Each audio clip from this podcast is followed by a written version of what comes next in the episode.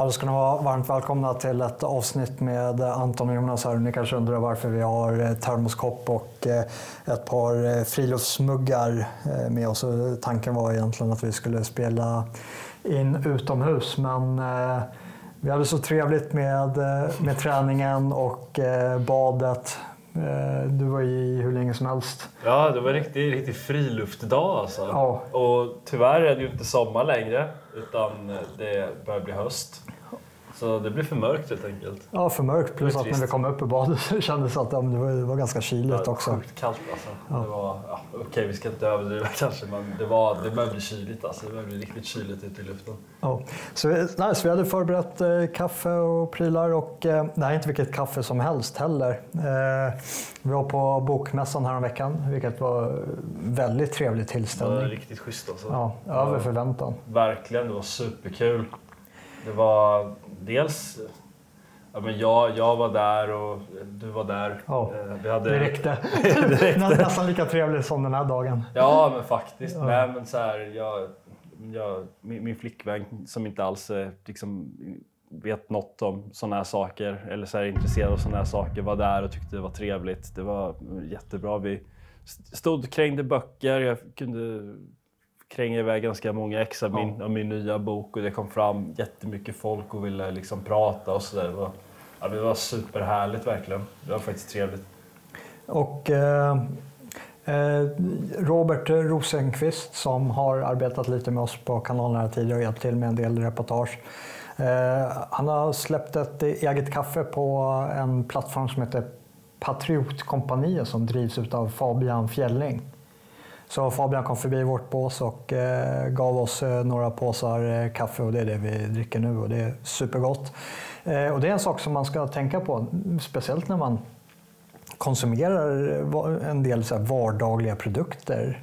Att varför går man och köper eh, sitt eh, kaffe på det lokala livset köper ditt Gevalia eller Lövberg Lila eller vad det än må vara så finns det faktiskt eh, eh, människor som befinner sig i vår sfär som eh, kör sitt eget kaffebrand och eh, då pengarna i det här eh, exemplet faktiskt går direkt till de opinionsbildare som står, eh, står bakom eh, brandingen.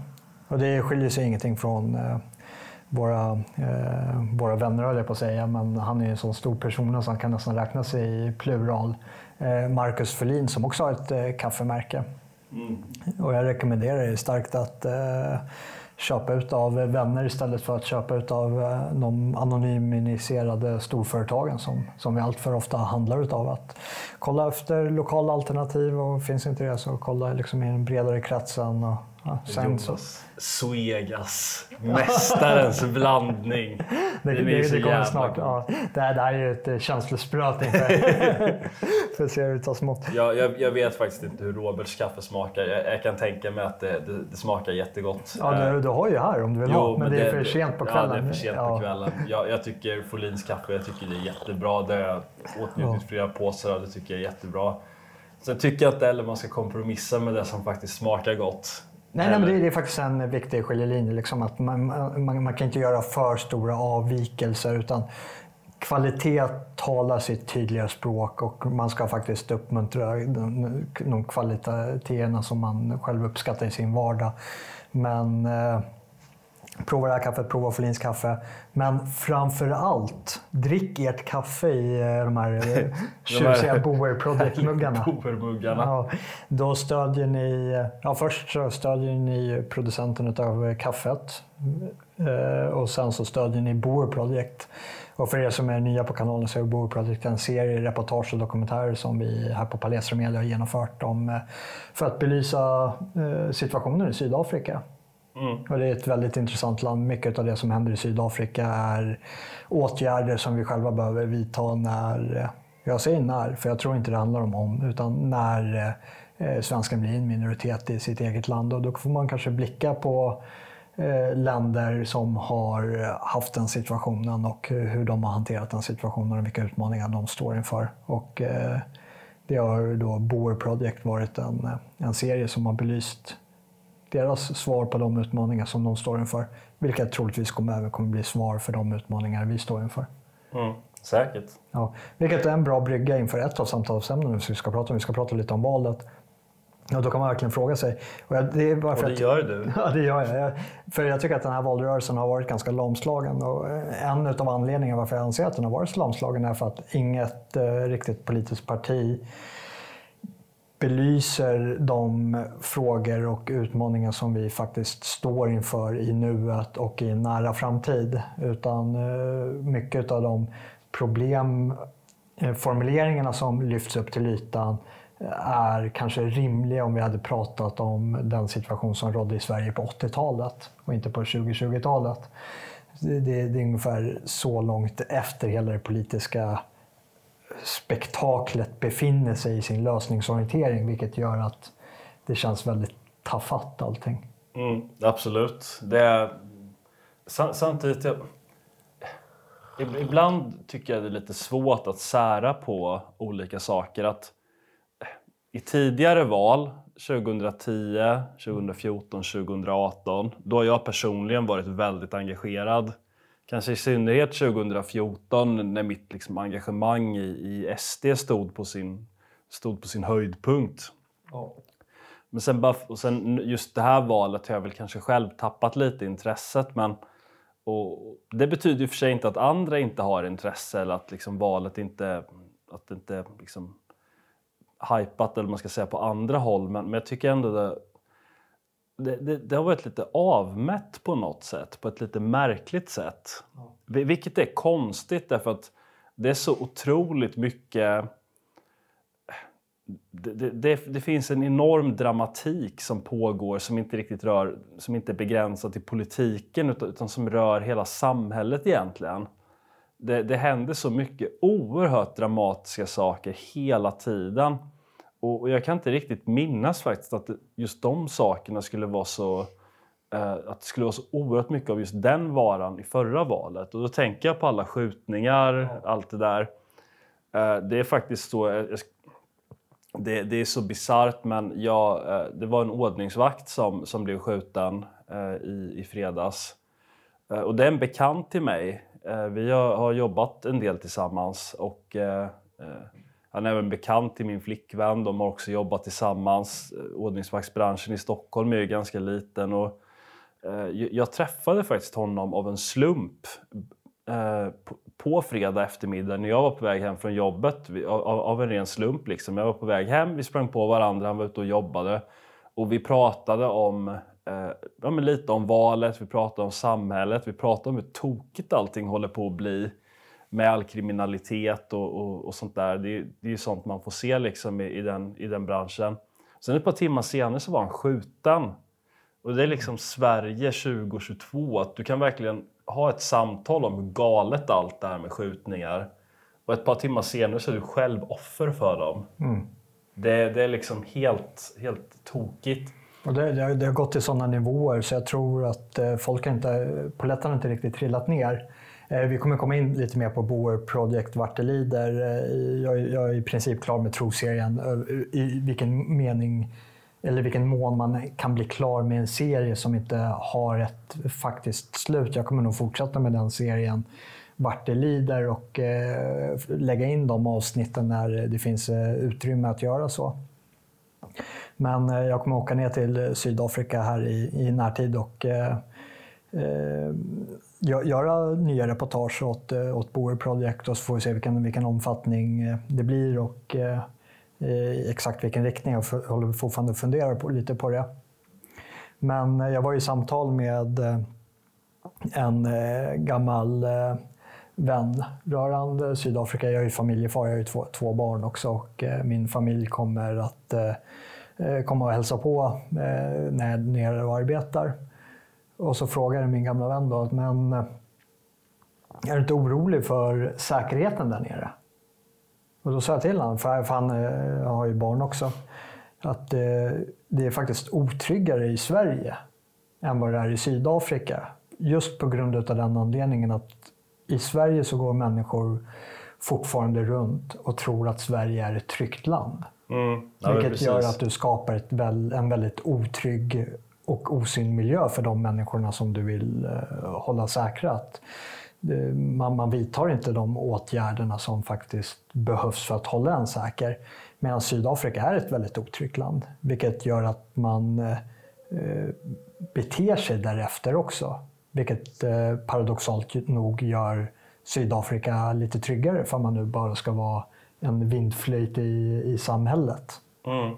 Ja, absolut. Det, det finns en helt annan segregation i Sydafrika, ett helt annat säkerhetsmedvetande. Jag menar bara det här med att eh, den här väldigt vardagliga synen att till exempel se eh, en villa som inte är omgärdad av murar, eh, elstängsel, eh, varningar för attackhundar, eh, att folk har liksom ganska tunga vapen i sitt vapenskåp bredvid sängen. Eh, det är ju, det är ju inget, det är inget de har i, i Sydafrika alls, utan jag menar, allting där är liksom inneslutet. Det, det, känns verkligen, man får lite känslan verkligen av att man är i den här zombieapokalypsen, oh. typ, typ The Walking Dead.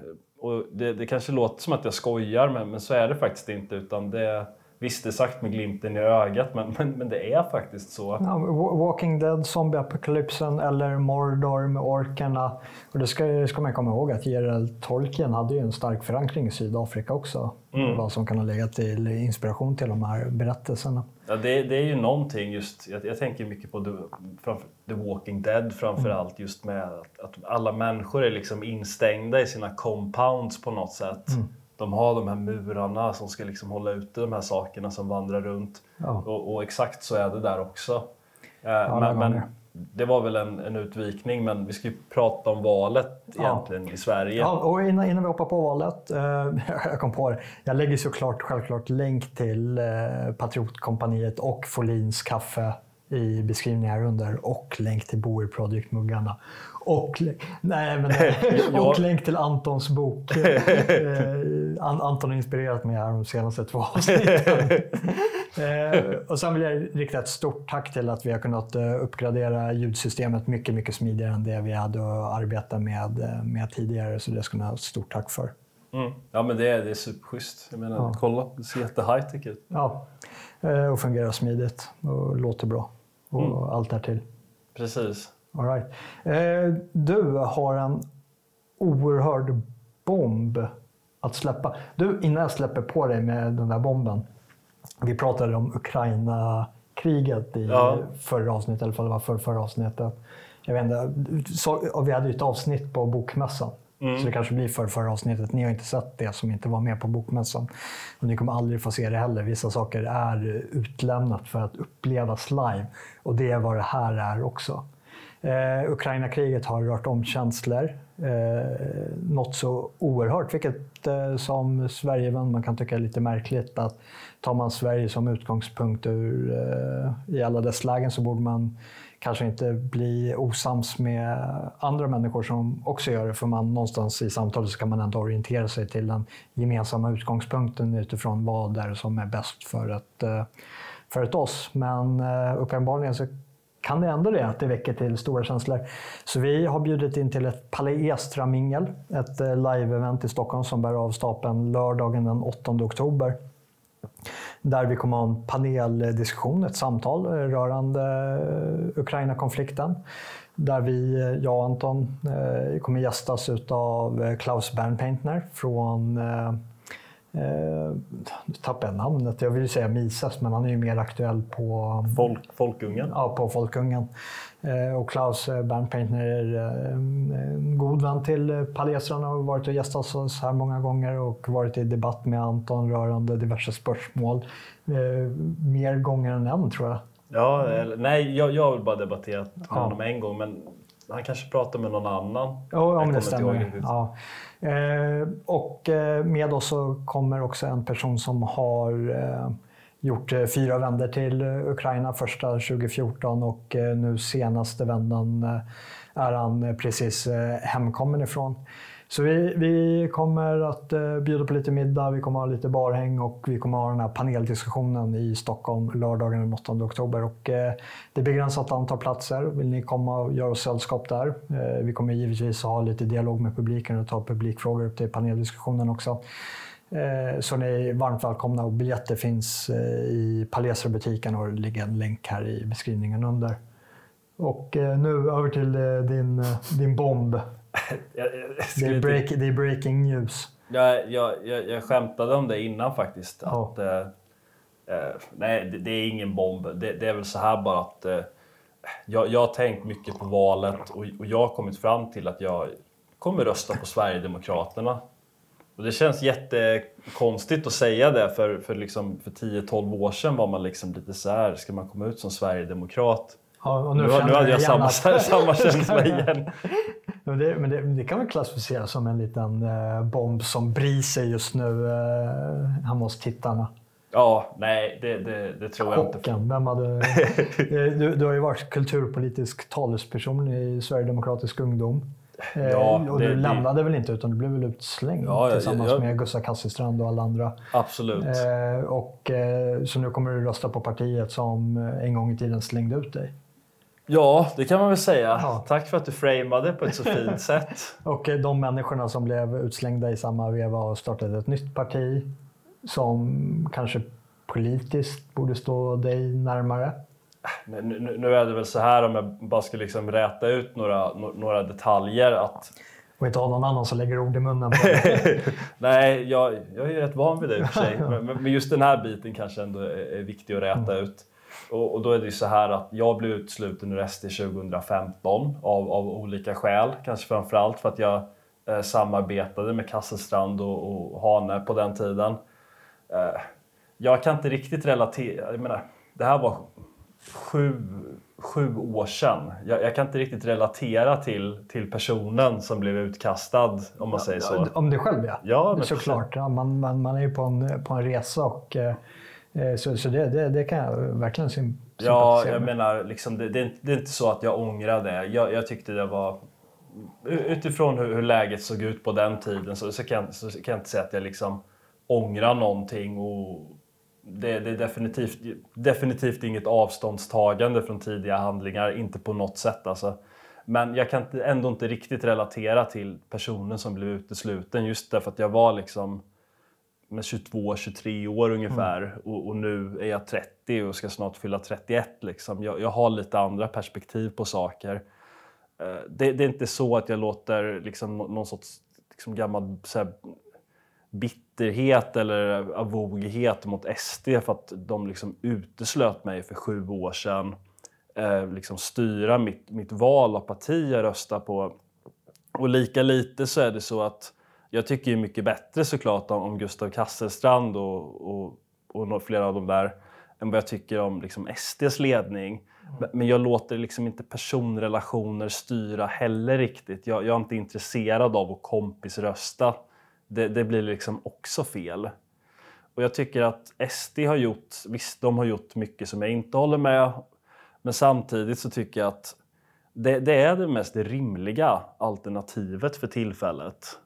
För, för, jag kan nog tyvärr inte se att, att AFS skulle få något större genombrott. Och, och därmed inte sagt att jag inte önskar att de får ett genombrott. Eh, om jag har fel i den här frågan så, så, så skulle jag tycka att det var liksom mycket bättre än om jag hade rätt. Men jag tror inte det. Jag tror faktiskt inte det. Och då tycker jag att i, av alla de av alla de politiska alternativ som är liksom realistiska och gångbara och som inte, som liksom inte tillhör önskningarnas politik utan verklighetens politik, då är SD det som ligger närmast till hands. Och sen är det också vissa saker som, som jag tycker är, är bra, som, som är lite lättare att konkretisera. Och det är dels att de, de har skärpt tonen ganska ordentligt. Det märks. Jag har ingen insyn i partiet nu för tiden. De flesta som var mina vänner har lämnat eller blivit uteslutna eller, eller hur det nu kan vara. Eller de, mång, många har tröttnat och gått vidare i livet som folk gör också. Jag vet inte hur liksom, samtalen går inom partiet. Utan jag bedömer utifrån, det, utifrån de signaler som skickas ut, liksom, utifrån vad de producerar. Och det är att de har ett mycket mer skärpt tonläge eh, jämfört med hur det brukade vara. De har liksom varit och, och nafsat på återvandringsfrågan. Eh, om man kollar på deras eh, enda lyckade mediesatsning Riks så är det ett väldigt skarpt tonläge. Jag tror att någon som den här Rebecka Fallenkvist till exempel, hon hade aldrig accepterats i SD under min tid. Det, det finns inte en chans att en sån att en person med den retoriken skulle, skulle fått komma fram då. Det, det är jag helt övertygad om att ja, men typ Mattias Karlsson hade satt stopp för. Ja, men, det, men eh, det perspektivet går lite i linje med vad som hävdas av eh, vissa att eh, Eh, där gruppen som blev uteslutna eh, samtidigt, att det handlade lika mycket om ett maktspel som eh, en påstådd ideologisk avvikelse eller retorik. Alltså grejen är att något som många som, i, synnerhet statsvetare och journalister som, som själva aldrig har varit engagerade i partipolitik konsekvent vägrar att förstå, det är ju personkonflikternas roll inom partipolitiken. Att det handlar väldigt mycket om personlojalitet och ja, olika typer av liksom, kotterier eller vad man ska säga som... Lagen är subjektiv, det, det spelar väldigt stor roll vem det är som har gjort vad och mot vem. Absolut, He helt klart. Så, så, när media liksom ska liksom tolka de här sakerna då, då ska de försöka stämma in det i en tolkningsmodell där allting, särskilt när, när det berör SD, ska handla om att men, det här är en konflikt mellan förnyare och bunkerfalang. Och, och det, det, kan liksom inte riktigt finnas någonting utanför den tolkningen i media håller på med det här.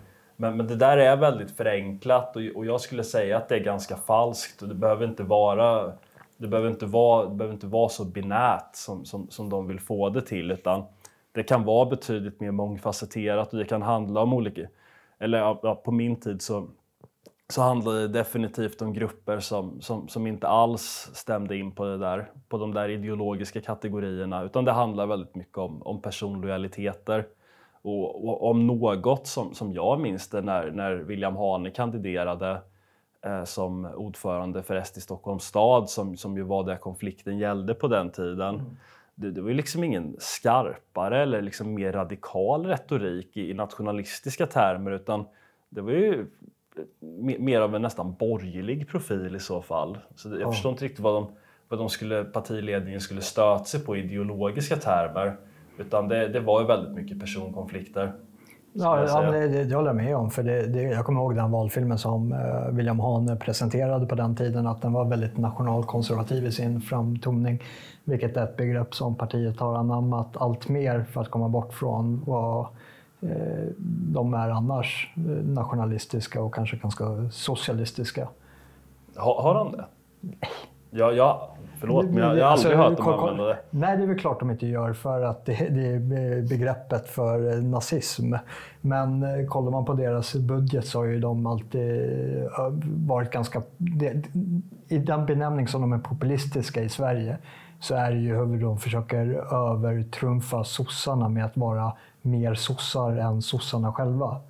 De har ju mer socialistisk framtoning i över hur de lägger fram sin budget. Det kanske ändras nu senaste, senaste åren när man närmar sig Moderaterna och KD.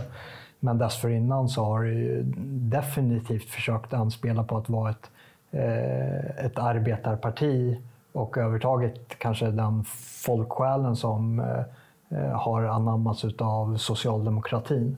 Alltså jag vet inte riktigt om jag håller med faktiskt. Jag, jag ty tycker att i retoriken, ja. då är det ju väldigt mycket folkhem och Per Albin Hansson och sånt där.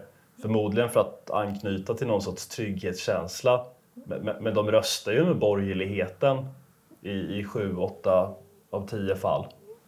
Så har det ju alltid varit. De har inte röstat med Socialdemokraterna jag, jag har inte för det mesta. På, är det någonting jag kollar på när det kommer till den politiska diskursen så är det mer vad som sägs än uh, hur, uh, vad som trycks.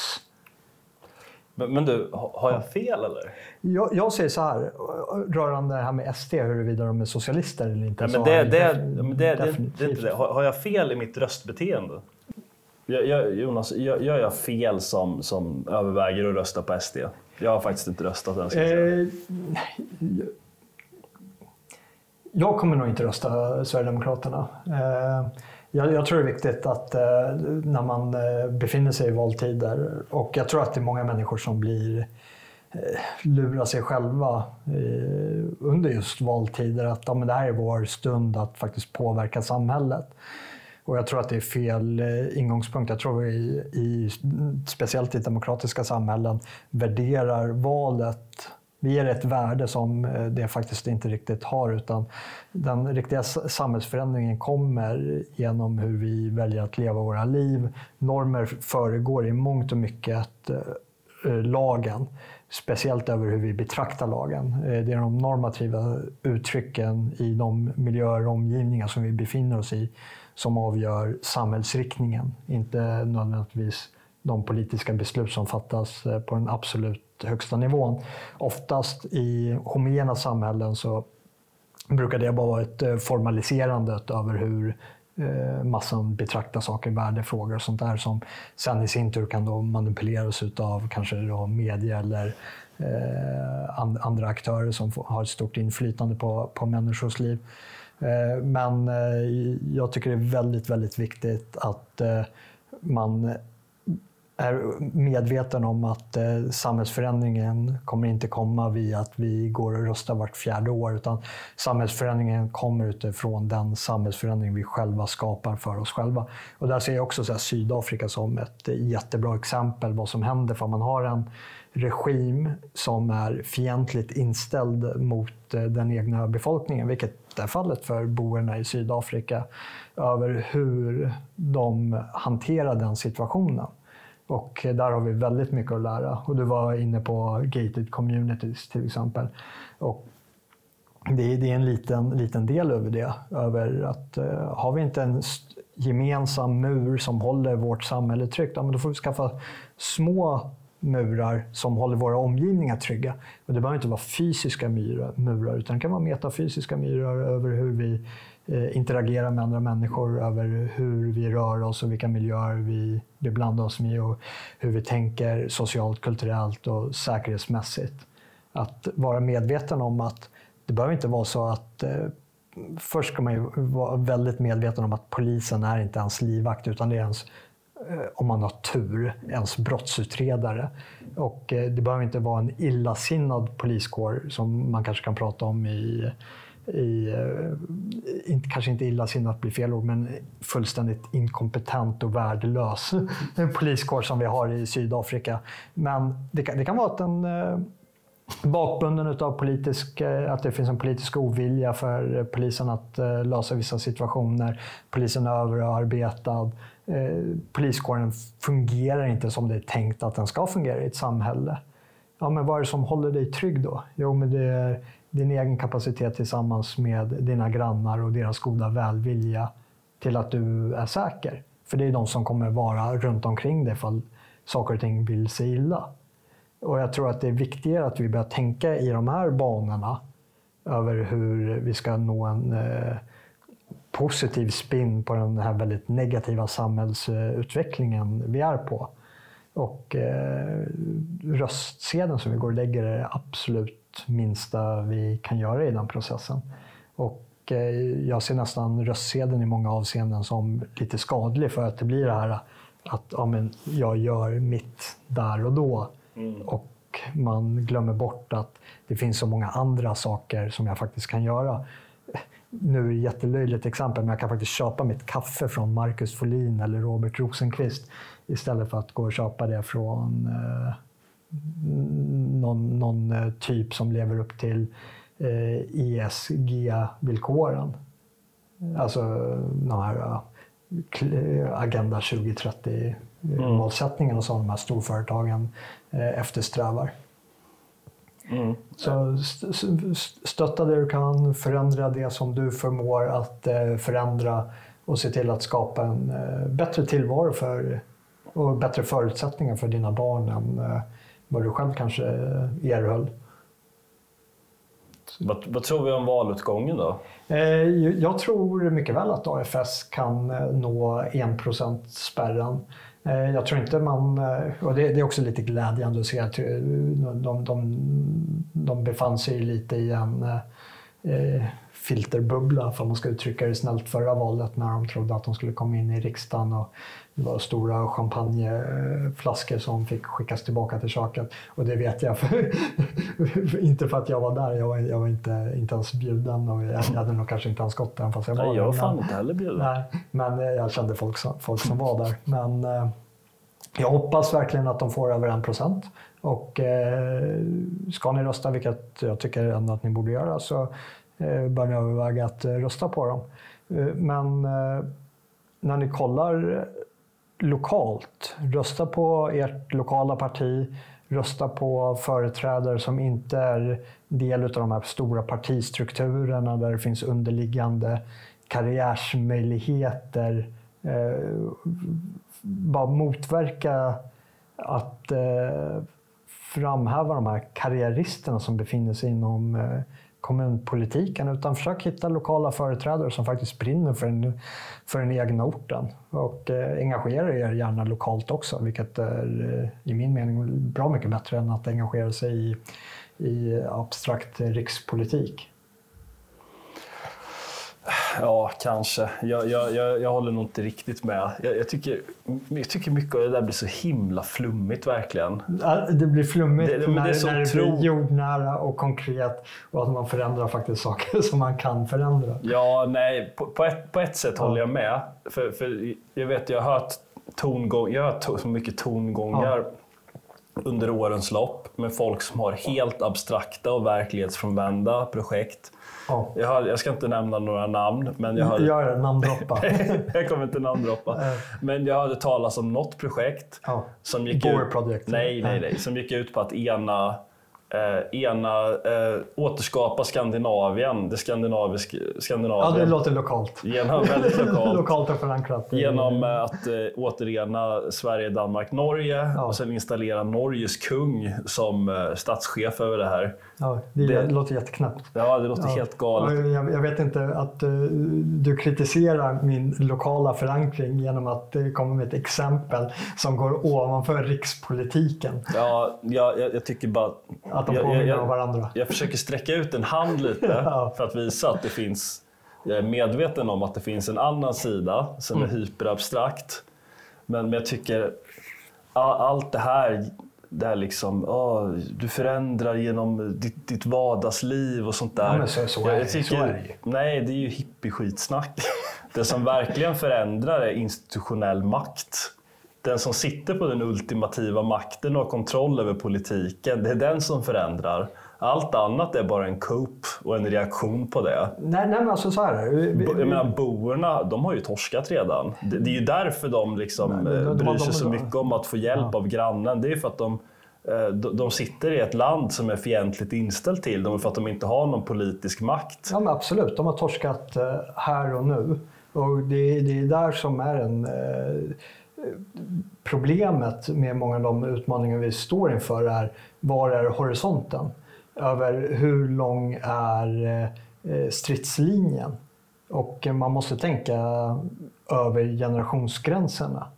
Och är det någonting eh, som jag tror att det västerländska folket har problem med, till skillnad från eh, människor från Mellanöstern och eh, den traditionen som de kommer ifrån, är att vi har en väldigt stark iver över att vinna här och nu. Att, eh, pratar man inom militärhistorien så har vi en väldigt stark tradition utav att eh, befinner vi oss i ett krigstillstånd så ja, men vi ansamlar vår armé, de resurser vi kan frambringa och vi möter deras armé på slagfältet i ett avgörande slag. Och sen så inkoordinerar vi oss efter dess utgång. Medan eh, det österländska sättet har varit mer eh, undvikande undgivande och eh, verkligen tänkt över generationerna att det är inte så viktigt att vi vinner här och nu utan vi ska vinna på lång sikt. Varpå till exempel islams utbredning är ganska svår att eh, hantera för oss. Eh, och eh, kollar man då på boerna så är de i ett överlevnadsläge och de gör många saker som är väldigt, väldigt rätt. Jag vet med mig att eh, om eh, jag skulle flytta dit med min familj så skulle jag ha lättare där nere att hitta en skola och ett umgänge för mina barn som jag skulle trivas med bättre än vad jag skulle kunna göra i Sverige. Det skulle alltså vara lättare för mig i vissa avseenden där nere, långt ifrån alla avseenden. Men i vissa avseenden så skulle det faktiskt vara lättare för mig. Och de har en del helt eh, underbara projekt som Orania, där de har skapat en lokal överlägsenhet där det är deras sätt att leva som dominerar. Och omvänt så kan vi se det, vi är dåliga på det i Sverige, svenskarna är väldigt dåliga på det och det är det jag menar att det är någonting som den utmaning vi står inför som vi måste förändra. Att eh, kollar du på till exempel de här så kallade utanförskapsområdena. De kanske inte sitter på den institutionella makten i Sverige. Men det är deras normer, det är deras sätt att leva som gäller i de här utanförskapsområdena. Och rör det sig till exempel eh, svenska kvinnor så måste de tänka på, inte vad som står i svensk lagbok eller hur den institutionella makten är i Sverige, utan de måste tänka på hur den lokala makten förhåller sig till, till dem. Varpå de kanske inte rör sig ensamma ute, de kanske inte rör sig utan ett herrsällskap, de kanske inte alls ska ut på kvällen och de kanske till och med sätter på sig en slöja bara för att bli lämnade i fred. Eh, och, eh, det är ju inte en formaliserad makt i de här områdena som kommer från en, en lagstiftande församling, utan det är en kulturell och eh, normativ makt som är påtvingat väldigt lokalt. Och det, det är lite med det perspektivet som jag vill eh, sätta på svensken. Att eh, fall vi vill eh, leva på ett sätt som vi vill leva, då måste vi också säkerställa att människor runt omkring oss också följer de normerna och är beredda att upprätthålla det normsystemet som vi vill leva efter. Och att eh, våra barn interagerar med varandra och att man skapar de miljöerna. Och det, är en lång vandring, men jag ser inte det som ett eh, hippieprojekt eller som ett eh, speciellt abstrakt projekt. Nej, Utan- abstrakt är det ju inte, men, men, men, men ibland... Alltså, gre grejen är att jag, jag har ingen jättelust att liksom argumentera fråga, för, för i grunden håller jag med, jag säger inte emot. Nej. Men, men ibland så, så blir det lite... Det, det blir lite för mycket fokus på det lilla livet kanske. Ja. Att istället för att, visst man, man ska inte jaga massa knäppa abstrakta projekt heller. Men, men ibland så blir det liksom att ja, men om bara jag på min lilla kolonilott kan, kan liksom ha det trevligt och ha det bra runt om när Ja. det, vi egentligen behöver ett parti i regeringsställning. Eh, Nu, nu, nu liksom Ja. har vi inget parti som står i utsikt att komma till regeringsställning. Nej. Men, om man ska titta på lösningar och, och inte bara det hur, hur, hur man gör sig bekväm. Hur man kan Ja. liksom göra, om man Är- tittar bortom att kunna göra sig bekväm i situationen som den ser ut just nu och titta på lösningar. Om då jag- handlar det ju om ja. den politiska makten. Om jag ska hålla med dig lite här. Om jag ska, om Ja, jag ska, det borde du. Ja, ja, men, och, och det är att eh, det är väldigt många excentriska människor eh, som ger sig i kast i att vilja försöka förändra samhället på till exempel lokal nivå. Eh, Och på nationell nivå. och på nationell Och nivå. på alla nivåer. Ja, vilket gör, gör det knepigt ibland. Det, är, det är ju eldsjälar i, i sin, sin rätt. Och, eh, jag Eldsjälar är ofta rätt knepiga. ja, eh, och de, de, eh, de är viktiga, men eh, de eh, gör att eh, de som kommer med ditt synsätt här får kanske lite luft under vingarna. Ja, jag hoppas det. Eh, ja, vi får väl se. Vi kanske... Ja, förra avsnittet ledde ju till att vi styrde det här Palestra-minglet om Ukraina Just det. Ukraina-kriget. Nästa Palestra-mingel kanske får röra, röra valfrågan. Ja, precis. Det var tänkt att vi skulle prata mer om valet, men, men, men ibland måste man bara låta fantasin flöda lite och, man liksom skjuta ut i de riktningar som man, som man tycker passar för stunden. Ja. Jag tror det varit en lång dag för båda. Ja, ja just det. Men det, är någonting, det finns här lite eh, allmänna saker som jag skulle vilja ta upp med valet. Men frågan är om vi ska göra en egen eh, dedikerat avsnitt om det. Ja, jag tror det också. Ja, Eh, jag, jag tycker inte... Det blir inte fel att göra två avsnitt om valet. nej. Jag tycker vi kan ta... Göra ett, ett fräscht avsnitt. Ja, vi gör en djupdykning i eh, eh, de olika... Ja, men jag tycker riksdagspartierna och AFS. Att vi gör en eh, genomgång över de olika partierna. Mm. eh, hur de har presterat i valet, hur de har lagt upp sin strategi och eh, lyfter klyschorna. Och allt annat som, mm. som kan vara intressant att diskutera. Och det, det finns mycket. Jag bara, I mitt huvud nu, jag skulle kunna hålla på i två timmar till känner jag. Absolut. Speciellt efter att jag druckit där. Absolut. Ja, jag tror att det är därför vi är lite osynk här. Att, eh, din energinivå börjar sinka och eh, min är på väg att krascha ja. Eh, efter att jag pikar. Nej, jag, jag, tror bara att vi har kommit rätt långt i de här ämnena och ska vi ta oss an fler ämnen så, så blir det jättestort och spretigt. All right. Men Ja, ska vi, vi kan ju avsluta med att bara säga något uh, om uh, bokmässan som var. Jag kände, vi var egentligen tänkt att vi skulle börja prata om det, men det kändes som att vi bara uh, rörde lite på ytan. Ja, men det kan vi göra. Ska vi göra det? Ja, kör.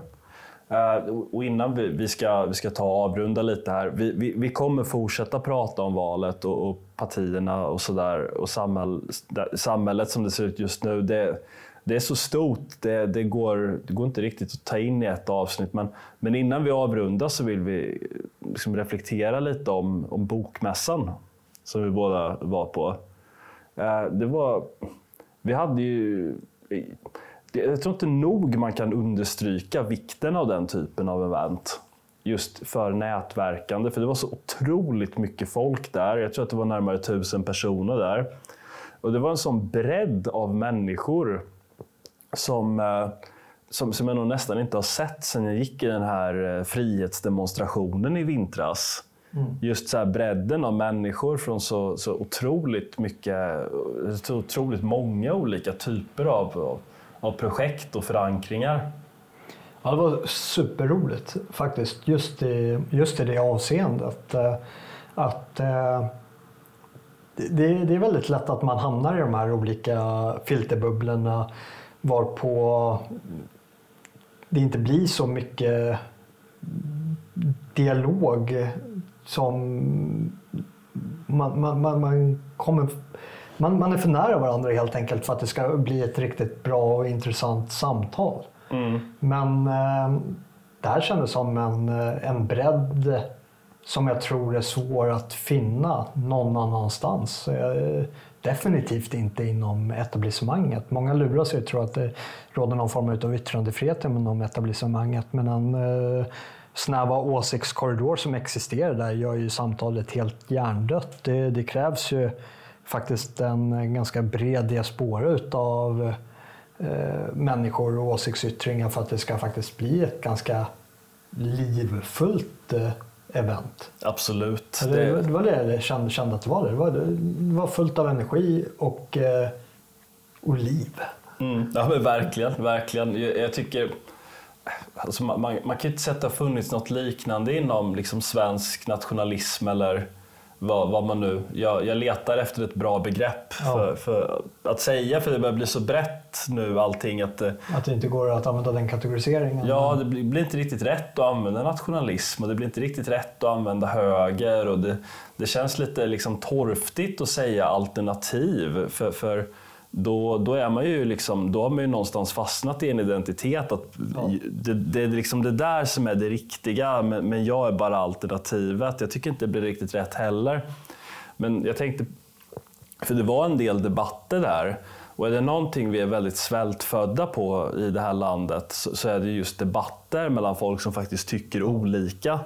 Jag vet det var en debatt mellan Lars Bern och, och en person, jag kommer tyvärr inte ihåg hans namn, men han var från Extinction Rebellion och, och, och företräder väl eh, en klimat, eh, eh ska inte säga, klimatalarmistisk. Tanken är ju inte liksom att använda invektiv mot honom, men jag kommer inte på något bättre ord. Om Lars Bern företräder en klimatskeptisk så företräder väl han en klimatalarmistisk linje. Ja. Och bara en sån debatt, liksom, det skulle man ju inte se i i tv till exempel, i, i public service, för där har man ju som som, som regel att man, man mest tar in folk som är överens eller om det är folk som inte är överens så, så är det på ett ganska kontrollerat sätt. Ja, det är viktigt att eh, narrativet följs. Och sen så, ja, som du säger, att man gärna bjuder in någon som man kan dekonstruera. Och eh, ja, man, man tar in en hamngubbe som man kan sätta eld på. Mm.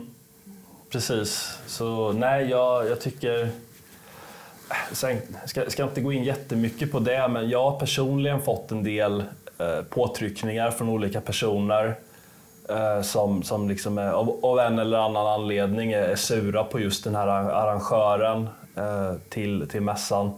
Och jag vill inte liksom grotta ner mig i det, men jag tycker att någonstans ibland så får man, så får man helt enkelt se till, till istället för att liksom gräva ner sig i gammalt groll och gamla konflikter, får man bara se till vem som tillför någonting. Ja.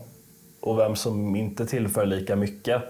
Vem bygger upp en fantastisk arena för någonting? Ja, det blir, det blir skitlarvigt när man tar det i, i beaktandet att här eh, vi, vi, vi är ju självständigt eh, medie. Det, det är vi som sitter i styrelsen för eh, Palestra Media. Och, eh, att om, om en annan aktör ordnar 1500 besökare och människor på scen som vi vill föra samtal med eller interagera med eller knyta kontakter med som kommer befinna sig i den miljön.